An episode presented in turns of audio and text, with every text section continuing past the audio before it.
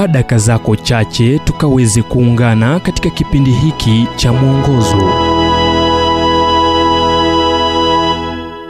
Nam hii leo tukiweza kuangazia ujumbe chaguzi za mtindo wa maisha. Kitabu cha petro wa kwanza mlango wa nne mstari wa tatu. Maana wakati wa maisha yetu uliopita watosha kwa kutenda mapenzi ya mataifa kuenenda katika ufisadi na tamaa na ulevi na karamu za urafi na vileo na ibada ya sanamu isiyo halali. Leo mitindo miwili ya maisha inatofautiana sana. Mmoja ukiwa na lebo uaminifu na mwingine ukiwa na lebo manufaa au uhusiano wa maadili. Ni tofauti kivipi?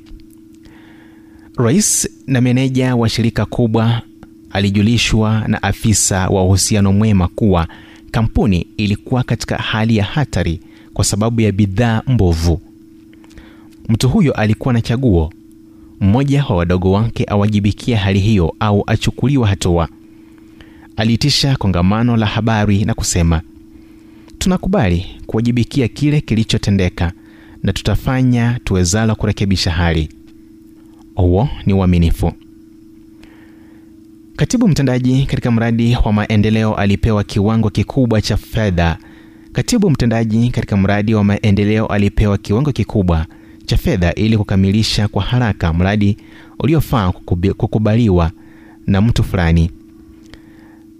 Alisemekana kuhudhuria mkutano wa bodi asubuhi hiyo ambapo mradi huo ulikubaliwa.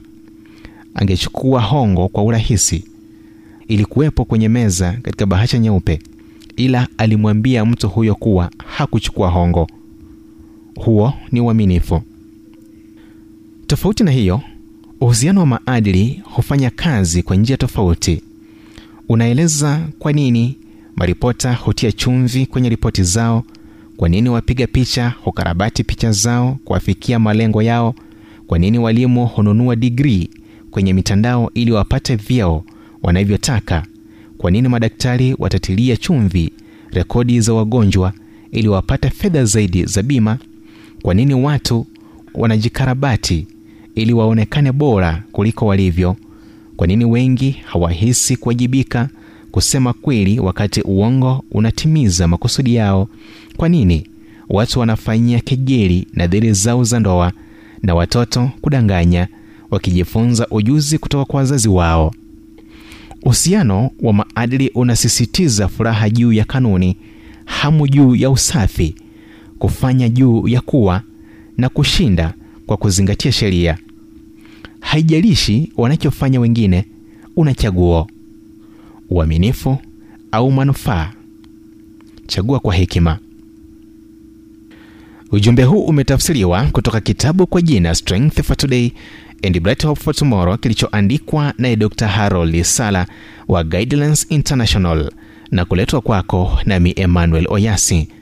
Na iwapo ujumbe huu umekuwa wa baraka kwako tafadhali tujulishe kupitia nambari 0722 331 412 ni 0722 331 412